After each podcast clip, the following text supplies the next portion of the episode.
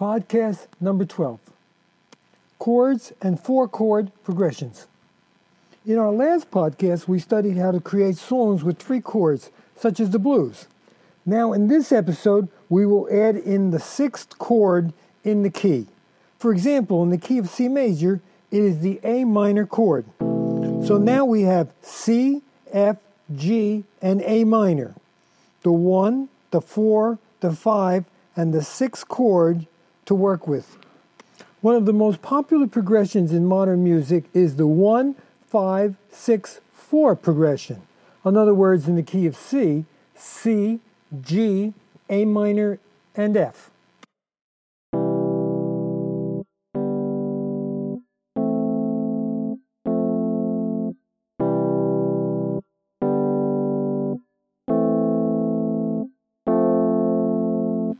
progression is used in hundreds, maybe thousands of songs.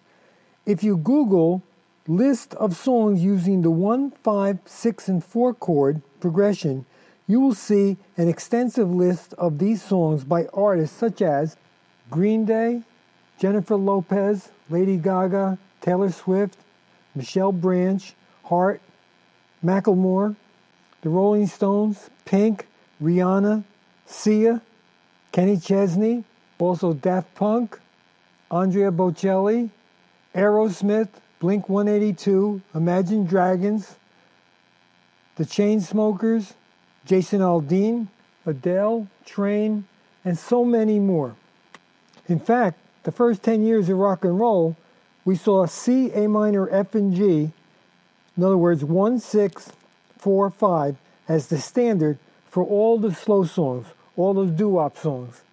In our first 10 podcasts, we composed a complete song background using C, G, A minor, and F. In other words, the 1, 5, 6, 4 progression that we just referred to, to create an intro, a verse, a pre chorus, a chorus, a bridge, and an outro, a complete song. Now, we will use these four chords in varying ways to create background progressions for use in creating your own songs. With just four chords, the possibilities are limitless. Now let's listen to the way these chords interact with each other. These interactions will hold for all 15 keys. For example, let's listen to the same progression, 1, 5, 6, 4, in three different keys. First, the key of C. One chord C, five chord G, six chord A minor, four chord F. Now, let's do it in the key of G. This will be G, D, E minor, and C. 1 G, 5 D, 6 E minor, 4 C. Now the key of D. D, A, B minor, and G.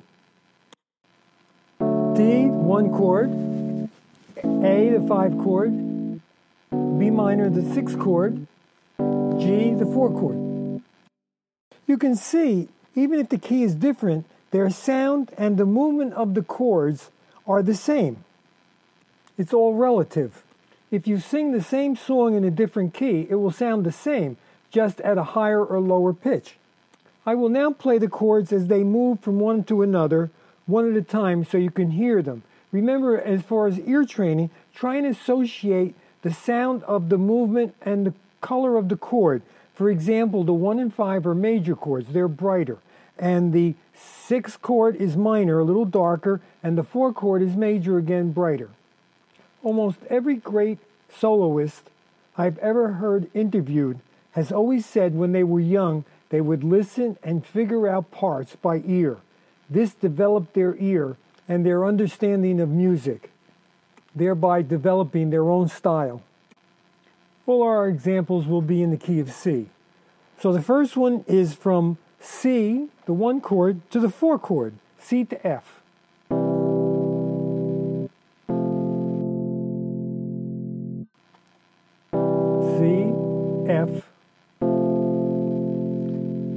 Okay, now let's go from the one chord C to the five chord G. G. Try it again, C to G. Notice how the G pulls back to the C. 5 always pulls to 1. You don't have to go 5 1 in a song. Many times they go 5 4 1 or to another chord, but that is the way it pulls. Now let's go from 1 to 6. Remember, this was the uh, progression, C to A minor. A minor, 1 to 6.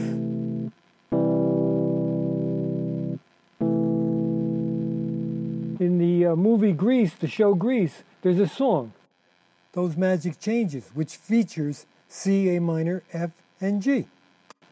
C, A minor, That's how popular that was. But even today, you'll see many songs using this progression. Okay, now let's go from 4 to 1. F to C. 4, 1. Remember Amen. The blues, too. One more time. 4, 1. Let's go 4 to 5. 4 pulls to 5 also. 4, 5. F to G. You can hear that in a million songs. Four to five. Good. Now four to six. F to A minor. A minor. Four to F chord. To A minor. That's nice, right?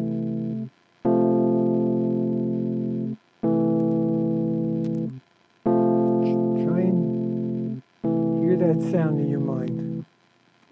Okay, now let's go. We heard it before 5 to 1, G to C. G, 5 to 1, C. Okay, now let's go 5 to 6, G to A minor. In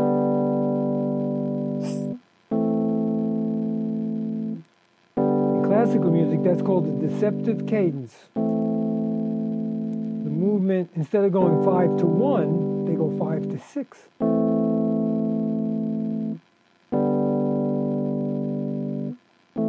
Five to six. And now let's go five to four.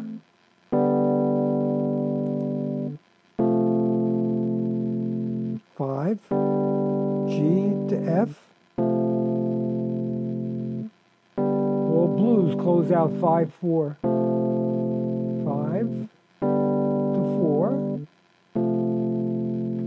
Okay, let's do one more before we start making our own progressions. This will be the sixth chord. So now we're going to go 6, A minor, to C. 6 to 1. 6 to 1. Remember, it'll be the same in all keys. It'll sound like this This movement. A minor chord to a major chord. Minor to the one.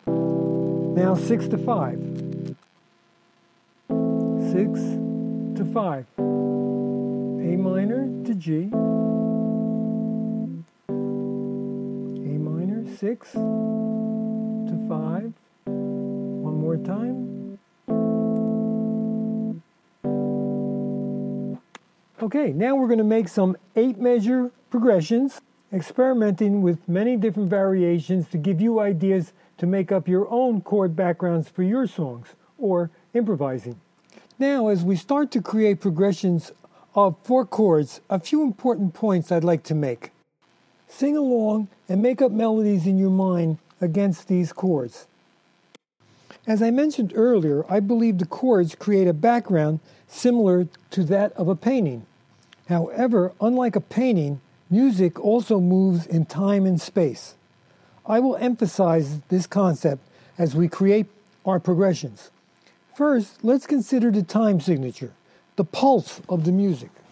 We're going to play our progression C, G, A minor, and F in different times, meters, one measure each in a medium tempo.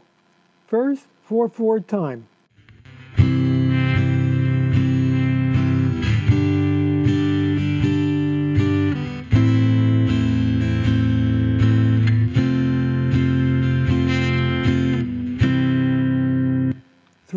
Time.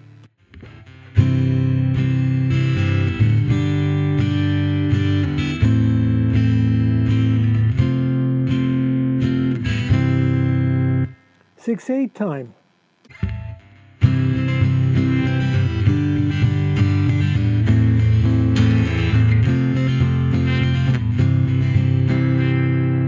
Twelve eight time.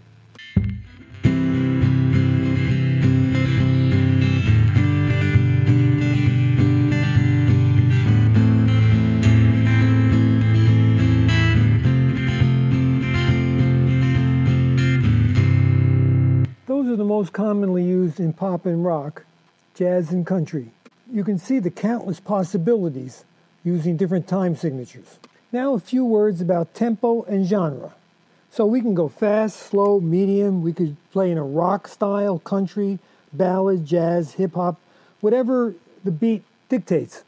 Now, besides the basic meter of the music, how many beats you hold the chord for or play will really determine quite a bit about the music. For example, let's say we play four beats each for a chord. Let's try four beats for each chord.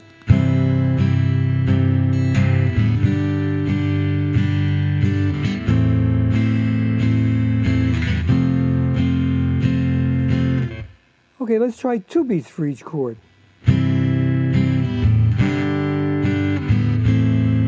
Same chords, but a totally different feel. About one beat each mm. chord?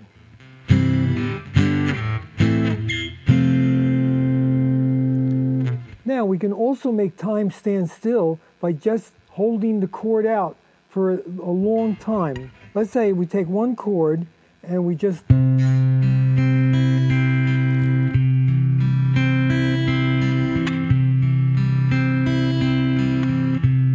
There's no pull. It's static, almost hypnotic. So in a way, time is just standing still.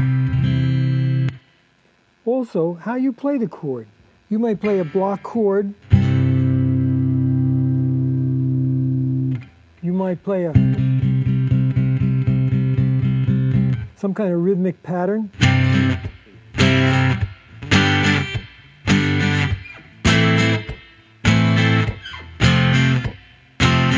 Arpeggios.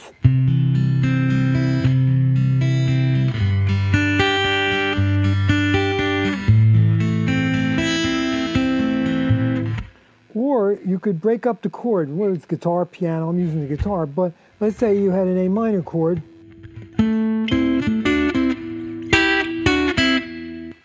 Listen to the way Jimi Hendrix plays chords and you'll see exactly what I mean. So all these ideas we just talked about can be applied to any chord progression.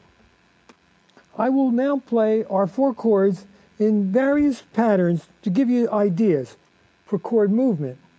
And then you could apply all these different ideas to that as far as time and rhythm. You can see now why thousands of songs have been written with just four chords, but they all can sound different because so many different elements enter into the mix.